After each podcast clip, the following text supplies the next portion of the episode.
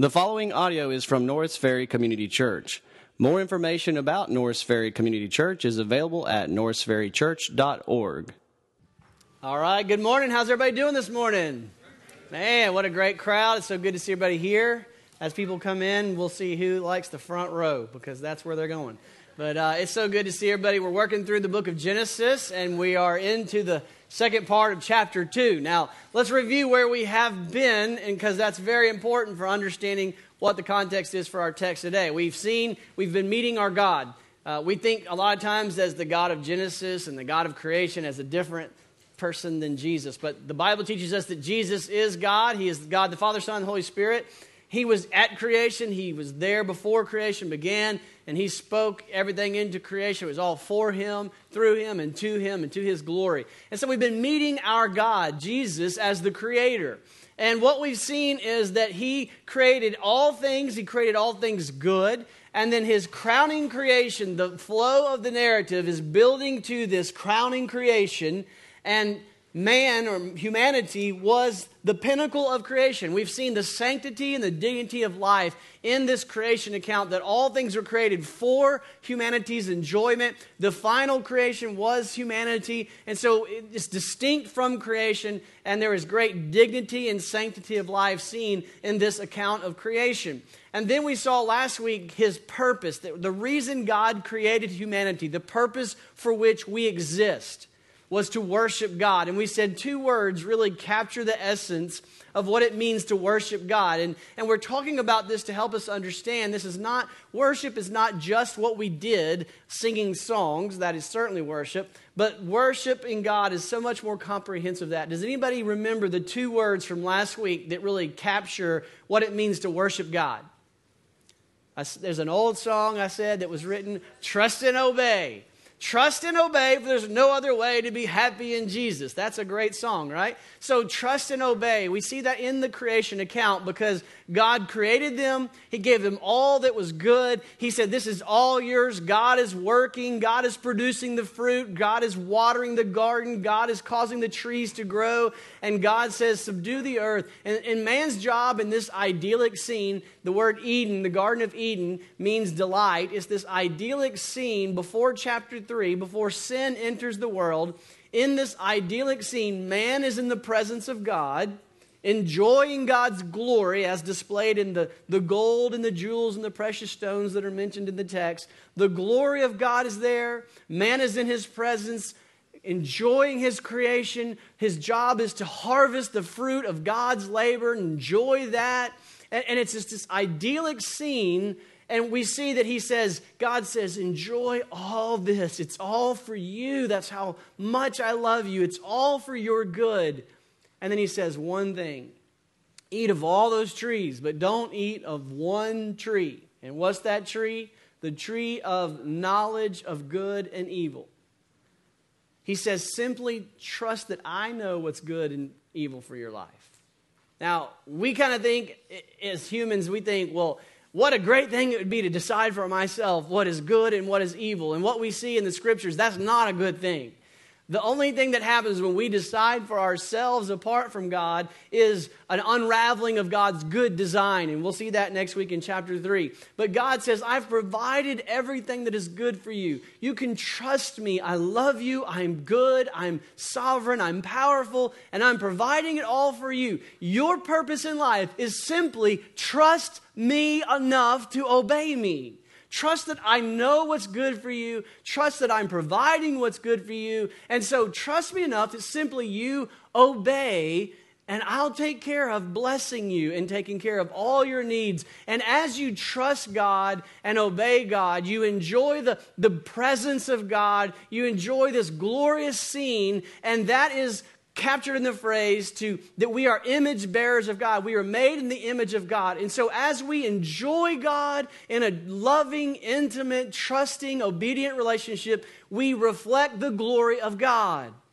And God's purpose was that he fills his earth with that glory as his people as he blesses them with children and they are raised to do the same and so all, as the children would grow and as we have generation after generation fill the earth with god's glory And we said that's not some nebulous, weird glory cloud. That is the glory of God seen through His people simply enjoying Him, enjoying His gifts and His creation in a loving, trusting, obedient relationship.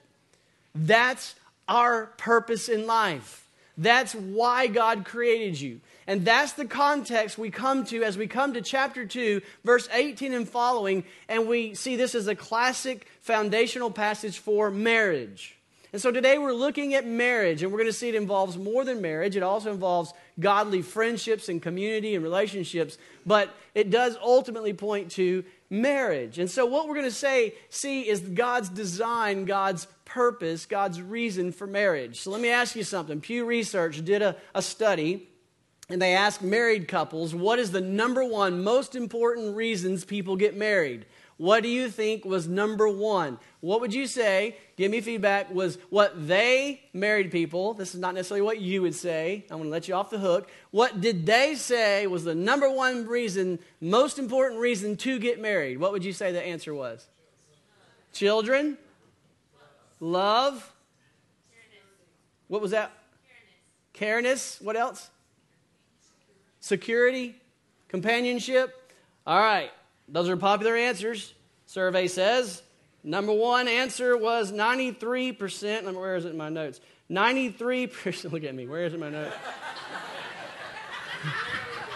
Okay, 93% of people, I need longer arms every day. They're right here, but I just refuse. I'm sorry. I'm like, this is getting bad. Let me see, I can zoom it in even bigger, but then I can't turn the pages. Where is it? 93% of the people said love. 80, y'all are like, I'm a winner. 87% of people said the most important reason to get married is lifelong commitment. 81% of people said it's for companionship. That's the most important reason. And 59% said the most important reason to marry is uh, children, having children and 31% said the most important reason to marry is financial stability. So now let me ask you, and you don't have to answer out loud. Why did you marry? What do you, if you're dating, what are you looking for in a spouse? What is the purpose of your marriage? What do you, as you date or, or look kind of as a friend, maybe that's the person out, what are you looking for? I don't know what's going on back there, but they're having a lot of fun back there. Frank, don't answer out loud. Is that what's going on over here? Money? okay, good, Frank. Thanks for letting us know. All right, so we marry for lots of reasons. I would say if the number one reason people marry is love, my very next survey would be okay, now, how do you find love?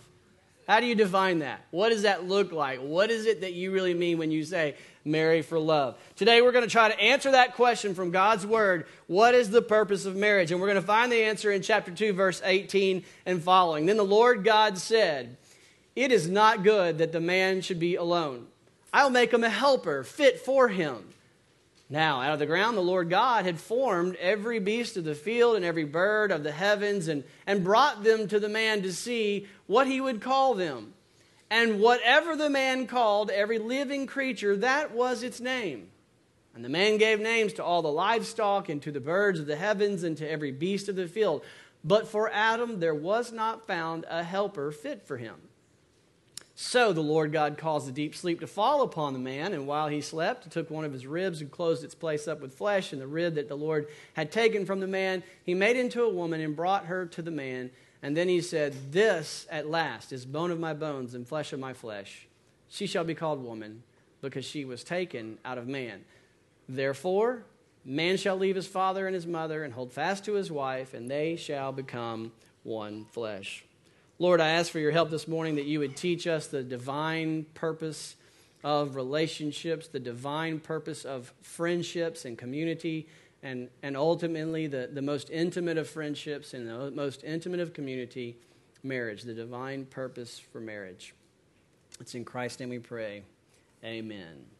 Okay, so what is the purpose for our marriage. Let's begin in verse 18. We see the Lord God said, It is not good for the man to be alone. Now, we read that and we know that phrase is probably in all kinds of weddings, but we need to stop and think for a minute how shocking this statement is. Remember what we saw last week. This was the ideal scene. It's, it's intentionally written to be idyllic, like this is the perfect scenario. And it's God creating, God working, God blessing, man enjoying God's blessings. And the ultimate, best, and most wonderful blessing is that God Himself is there. And then this shocking statement happens, which crumbles this picture of the ideal scene. It is not good. And what we've been seeing is God created and it was good. God created and it was good repeated over and over. God created it was good, and its, its pinnacle is God created it was very good. And then it says, but it's not good that man be alone. And so this is very surprising. And it, it, it, should arrest our attention as readers of the scriptures. It's written intentionally to say, whoa, wait a minute, pump the brakes. And what we see is it's not good for man to be alone. In the midst of, of this scene that God is providing everything good, God pumps the brakes and God says, But there's something not good here. And every man on the planet would say, Wait a minute, what's not good about this scene? I'm in nature, I'm enjoying God's nature, and nobody's asking me to do anything. This is perfect. And God says, This is not good that you live alone. And so, what's wrong with this scene? Well, before we go into detail, let me just say that we need to pause for a minute, minute and realize that what we see here is in the creation of, in the fabric of creation. God's divine design is not that we live in isolation. As a pastor, when I meet with people, I will tell you some of the most challenging situations is when I'm ministering and, and, and loving, with someone, loving on someone who has been alone by themselves for a long time.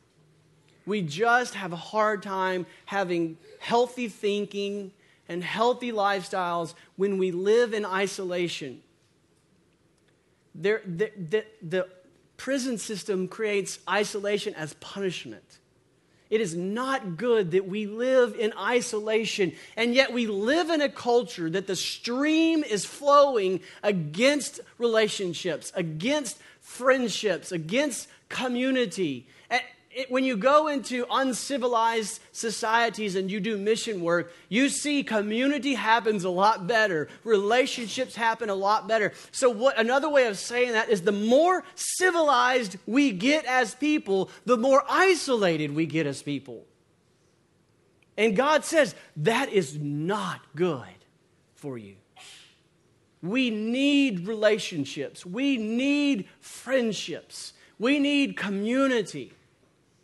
And yet we get in our busy schedules, we hit the alarm, and the moment we get up, we already feel like we're behind schedule, and we rush to get ready. We rush into the car, we zip in our car by ourselves to work, or we drop our kids off, and then we're by ourselves and we're glad to be by ourselves in our car. And then we get to our office and we go in our office and we close the door and we're by ourselves or we're in our cubicle by ourselves or we're practicing something by ourselves. And then we get work done and we work through lunch because we're so busy. And so then we rush home and then we finish homework or we finish errands and we get everything done and we, we pull into our driveway with six foot fences, making sure that nobody can see us and we don't see them. And we get into our garage and we close the garage so that nobody can get us when we're getting out of our car, and we go into our house and we never see anybody. And if that's the way it goes, we think that was a good day. And God says that's not good. We need relationships, we need community. And everything's working against it. And that's one of the reasons why we as a church say if you're a member here, we, we, we want you, we require you to find community because it is healthy and good to have people in your life. And so, this text is not just about marriage. This is about a fundamental divine design of our lives that we need relationships. We need community. We say, I don't like people. They're weird. They're different. I'm the only normal person on the planet. And I say, the Christ in me greets the Christ in you.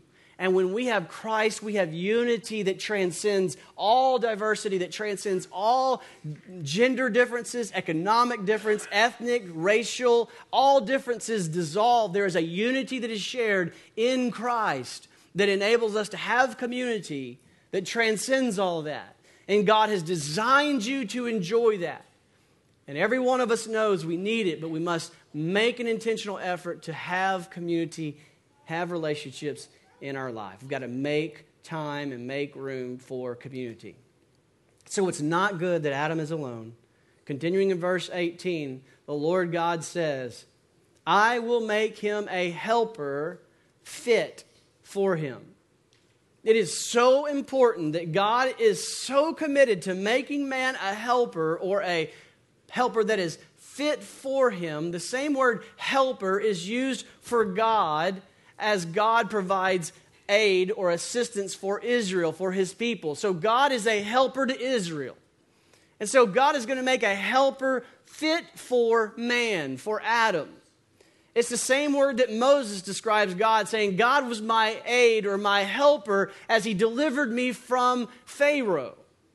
So, this is not a helper. Sometimes we think in our business mind as, well, I have a little helper here that's going to help me do my job. It's going to run my errands and do my little task, my menial task. That's not what this is saying. This is a, a term that, is refra- that, is, that, that refers to an indispensable partner, a helper that is indispensable in this partnership that we have.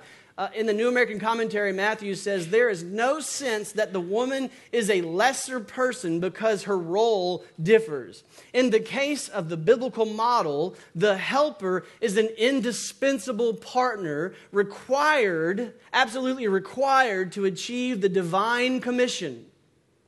In chapter 1, we saw the woman is described as an equal image bearer that God made them in, our image. The triune God, God the Father, God the Son, is one God in three persons, says, Let us make man in our image. And God made them male and female. He made them in the image of God. So male and female are equal value, equal dignity, equal sanctity as image bearers of God. And there's a distinct role, just like God the Father, God the Son, and the God the Spirit, equal God have distinct roles. The man and the woman have distinct roles. And here we see the emphasis on the woman, but the way it's written is very personal. God is very intent on personally creating this very important person, this woman that the man needs desperately. And so God said it's not good, and everything's good, but it's not good that we don't have the woman partner for this man. And so the dignity is off the charts for the woman in the way it's written. So, in the biblical model, the helper is an indispensable partner required to achieve the divine commission. So, what is she indispensable for? What is this in partnership endeavor that they are in that the man can't accomplish without her? Well, from the context, we know it's to worship God, to trust and obey God. We've already seen that in the previous verses up till today that, that the complete purpose of man is that we trust and obey God. We enjoy Him by trusting Him, and we stay there with Him by obeying Him. And as we do that, we reflect His glory. And He says, Now it's not good for you to try to do this alone. You need a partner. You need godly friends. You need community. You need friendships. And ultimately, if one of those friends become your spouse, this is what a marriage is all about. This is why we should be teaching our children when you're looking for a spouse. Our culture calls it dating, but there's other better ideas of how to go about that. But as you look for a spouse, you need to be looking do they encourage me to trust and obey Jesus? Is that what they're doing? Are they trusting and obeying Jesus? If they are, then maybe that's a good fit for me.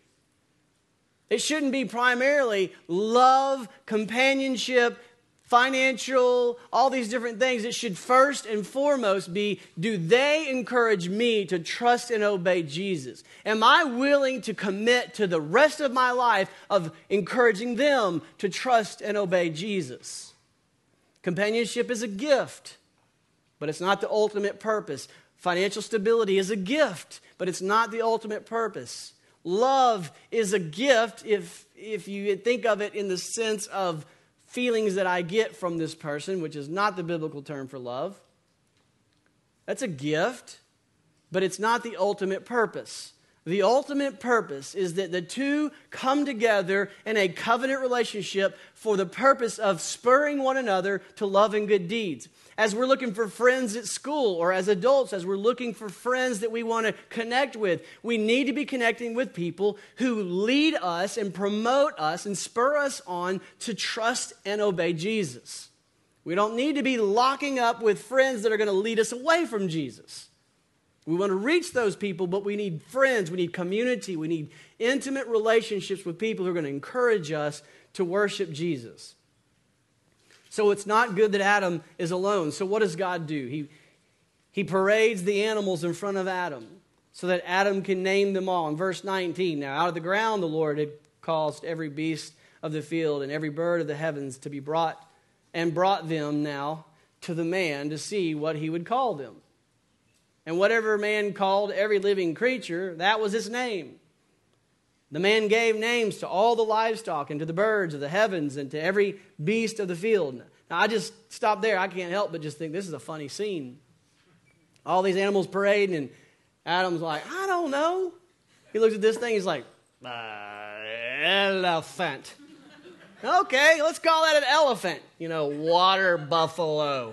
You know, it's like, what in the world do you call these things? I'm sure he got to the point. I'm sure there's some funny names out there because he's running out of things. He's like, I don't know. So he's caught this, this parade of the animals. These nasty, dirty animals are parading in front of him, and he's just going elephant, giraffe, zebra, water buffalo. You can see them all in Yubi's house. I mean, this is what's going on. And he's just like, look, that's what these are. And then so we, we see him naming them. But what we see is really going on here, it's not just the naming of the animals. He's actually, this is the first website of searching for a match. This is the first matching opportunity. He is saying, I want you to look at all these and I want you to see. And Adam's going, No, no, no, no, none of these are suitable. None of these are fit for me. So this is this is God showing that there is no suitable helper of the animal kingdom of the creatures for for man. And so once again we see the exaltation of man over the, the creatures, over the animals that the man is superior. Man is uniquely made in the image of God. Only man is in the image of God. And so we're looking for a suitable helper. And the word suitable means there's a correspondence between them, one that is like them.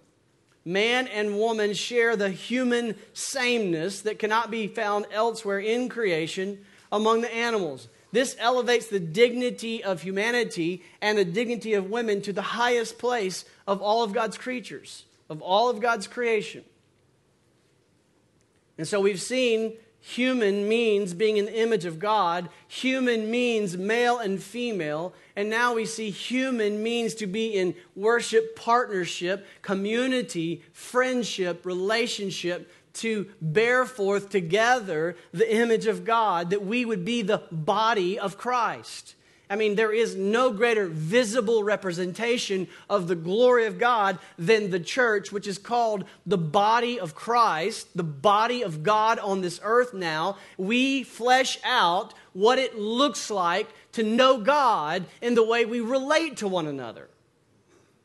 We bear the image of God. We reflect the glory of God as people from all diversity of all the church global come together in the name of Christ, loving each other, relating together, and saying, This is because of Jesus Christ.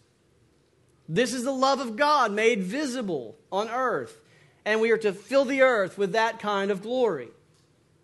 And so, as God has brought these animals before, just one nasty, ugly animal after another, we see there's no suitable helper for man.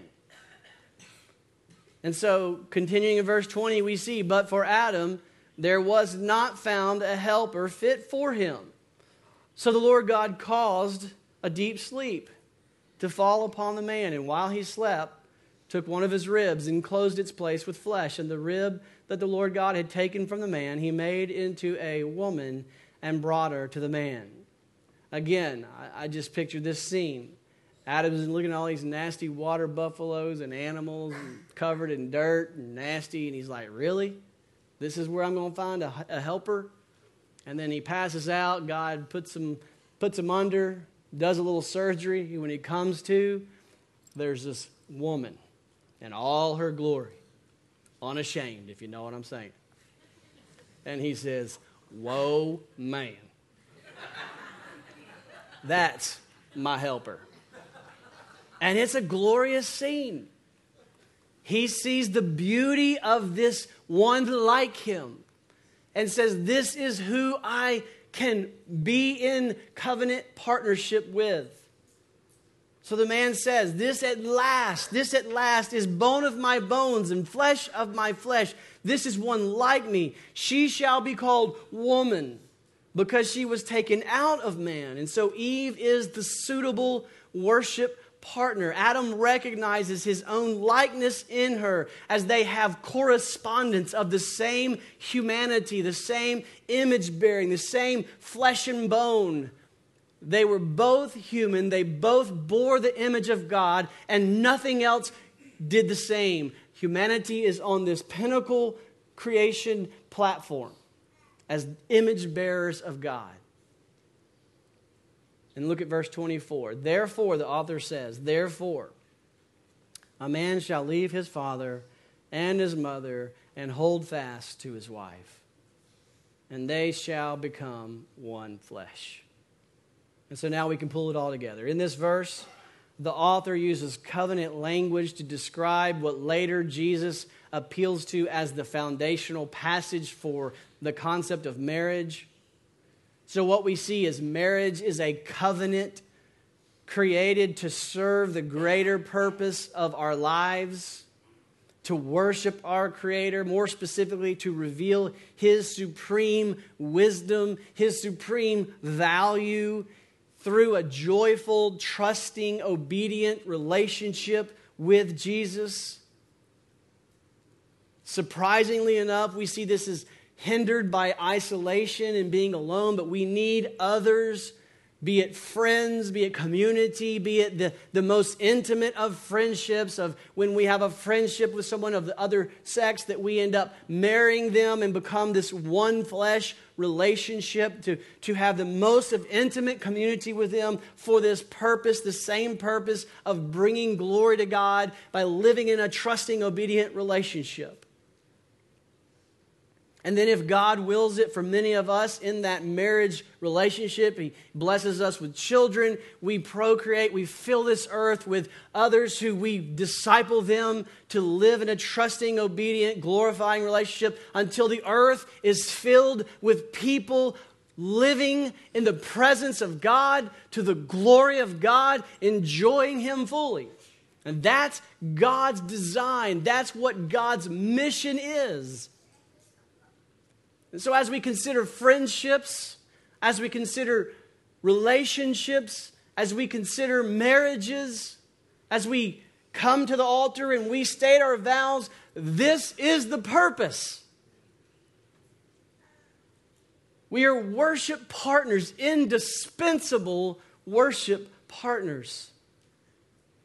This must infiltrate our thinking about marriage it must infiltrate our thinking about dating. It must infiltrate our thinking about choosing friendships at school. We must think about this when we think about when we covenant together as a body, as a church.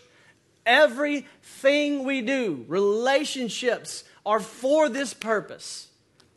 It is not good to be alone. It is designed, divine design, that we have relationships to help us glorify God in a trusting, obedient relationship.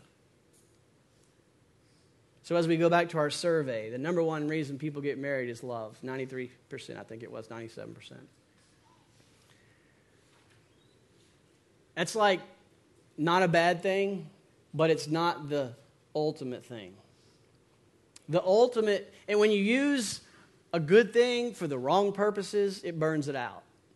I think about the time I used to have. Have you ever seen the Super Mable water tubes? They're like you can fit 300 little kids on it on the behind your boat.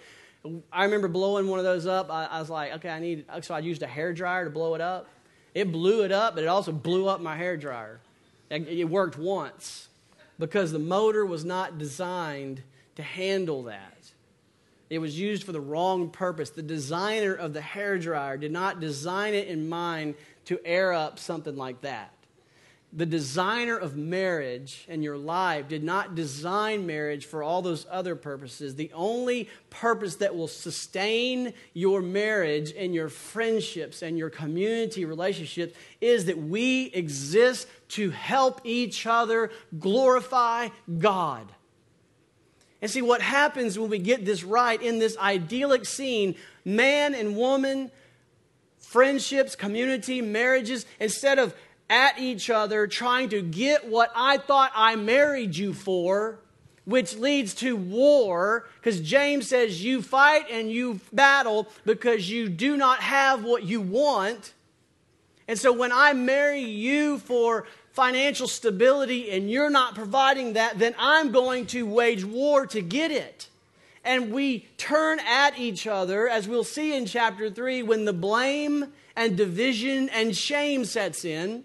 But instead, when we are turning side by side, locking arms as worship partners, then the, the enemy is sin, the devil, the world, the flesh, and I'm helping my spouse fight that enemy and I'm praying for you against those temptations. I'm, I'm blocking for you so that they don't come at you. I know your weaknesses and I'm helping you. And the same as my wife is doing that for me and she's fighting for me and she's encouraging me. If she sees me slipping, she's encouraging me. And we are not fighting each other, we are fighting together in order to continue to trust and obey the Lord. And I think we get that right about once a week, right?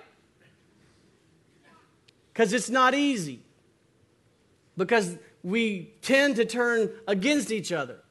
But here we see God's design is that we get side by side, become indispensable worship partners. But we live in a broken world with fractured relationships and with selfish desires and wrong motives. And, and so we know this is not easy business. But we know the Lord is a gracious God. He is all about redeeming and restoring and, and recreating. He's about grace and forgiveness. So, whatever's gone on in the past of your relationships, I don't want you to sit here and just be racked with guilt. I want you to take that and just burn it at the cross. Jesus died on the cross for that. God is all about new beginnings. Today can be the day of a new beginning in your relationships, in your marriage. The enemy wants you to walk out of here, turn against each other, wallow in guilt. But Jesus says, if you trust me, I forgive you, I give you grace, I give you new beginnings, I can rebirth this marriage. And going forward, it can bring glory and honor if the two of you will come into a relationship for my purpose. I truly believe, and I've told my girls this, they're not really believers yet, but I truly believe arranged marriages can work.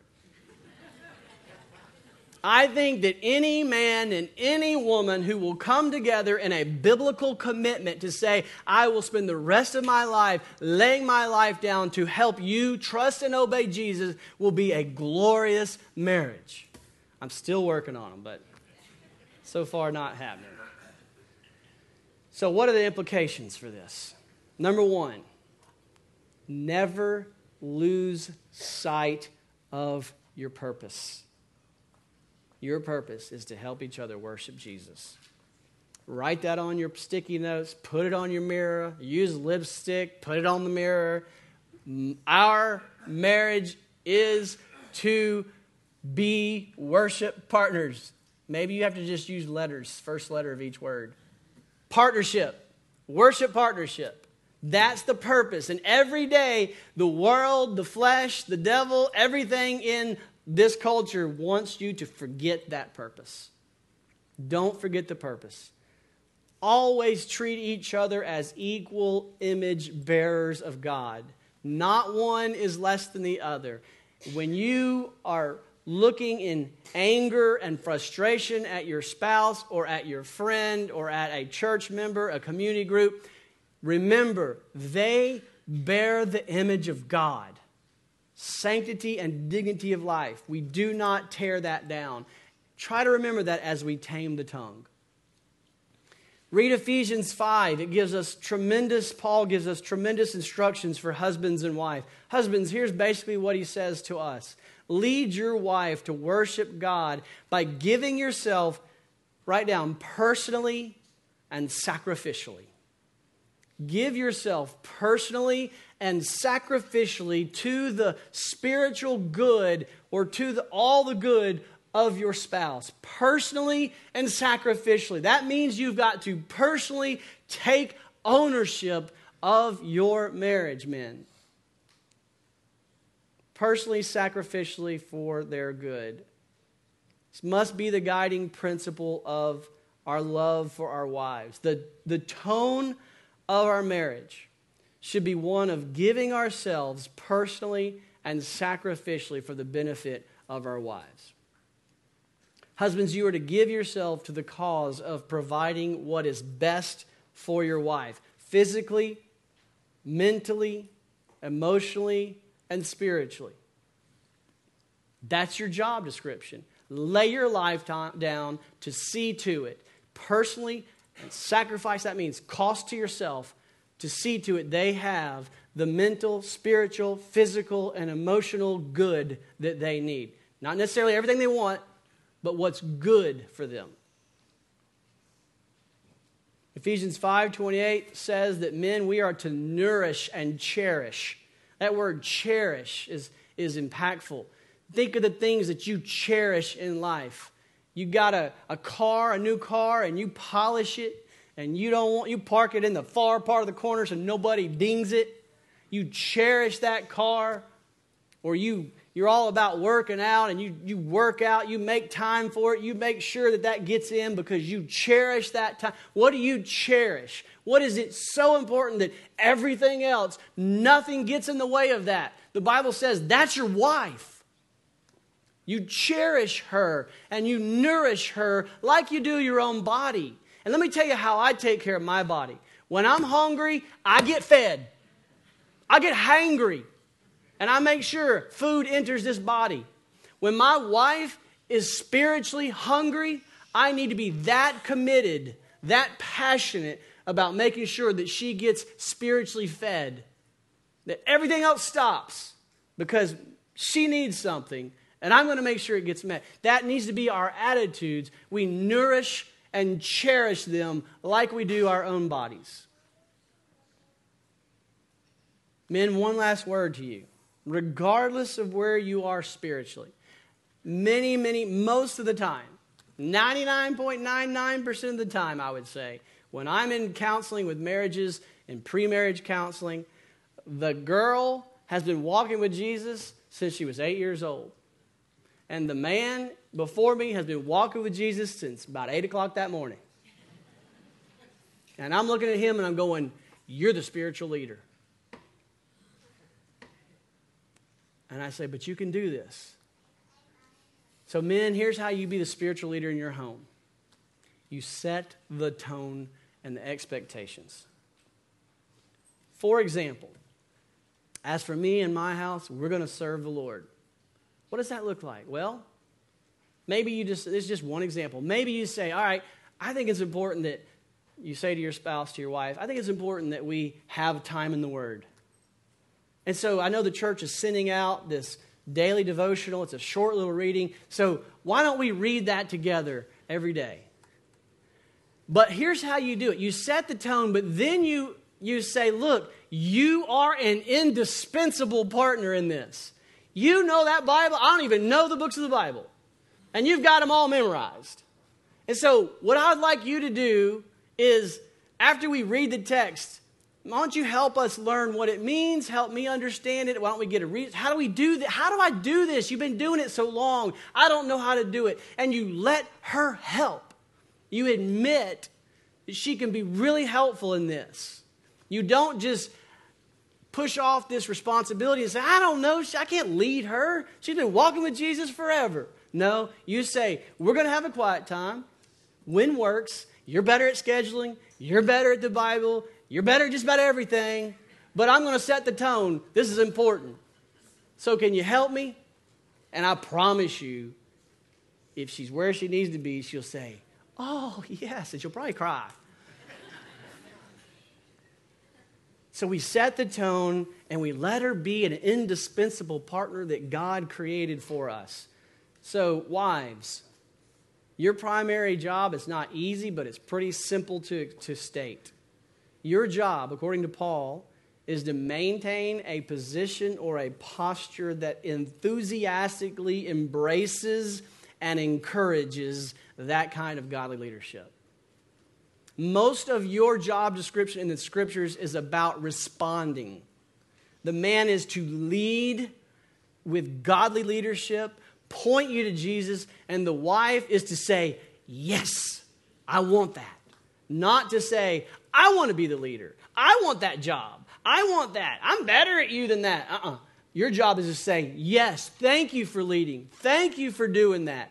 And you're really good at it. That's the one time it might be okay to tell a white lie. You're really good at this. It's okay. Encourage his leadership. Encourage him to say, Yeah, I appreciate you setting the tone.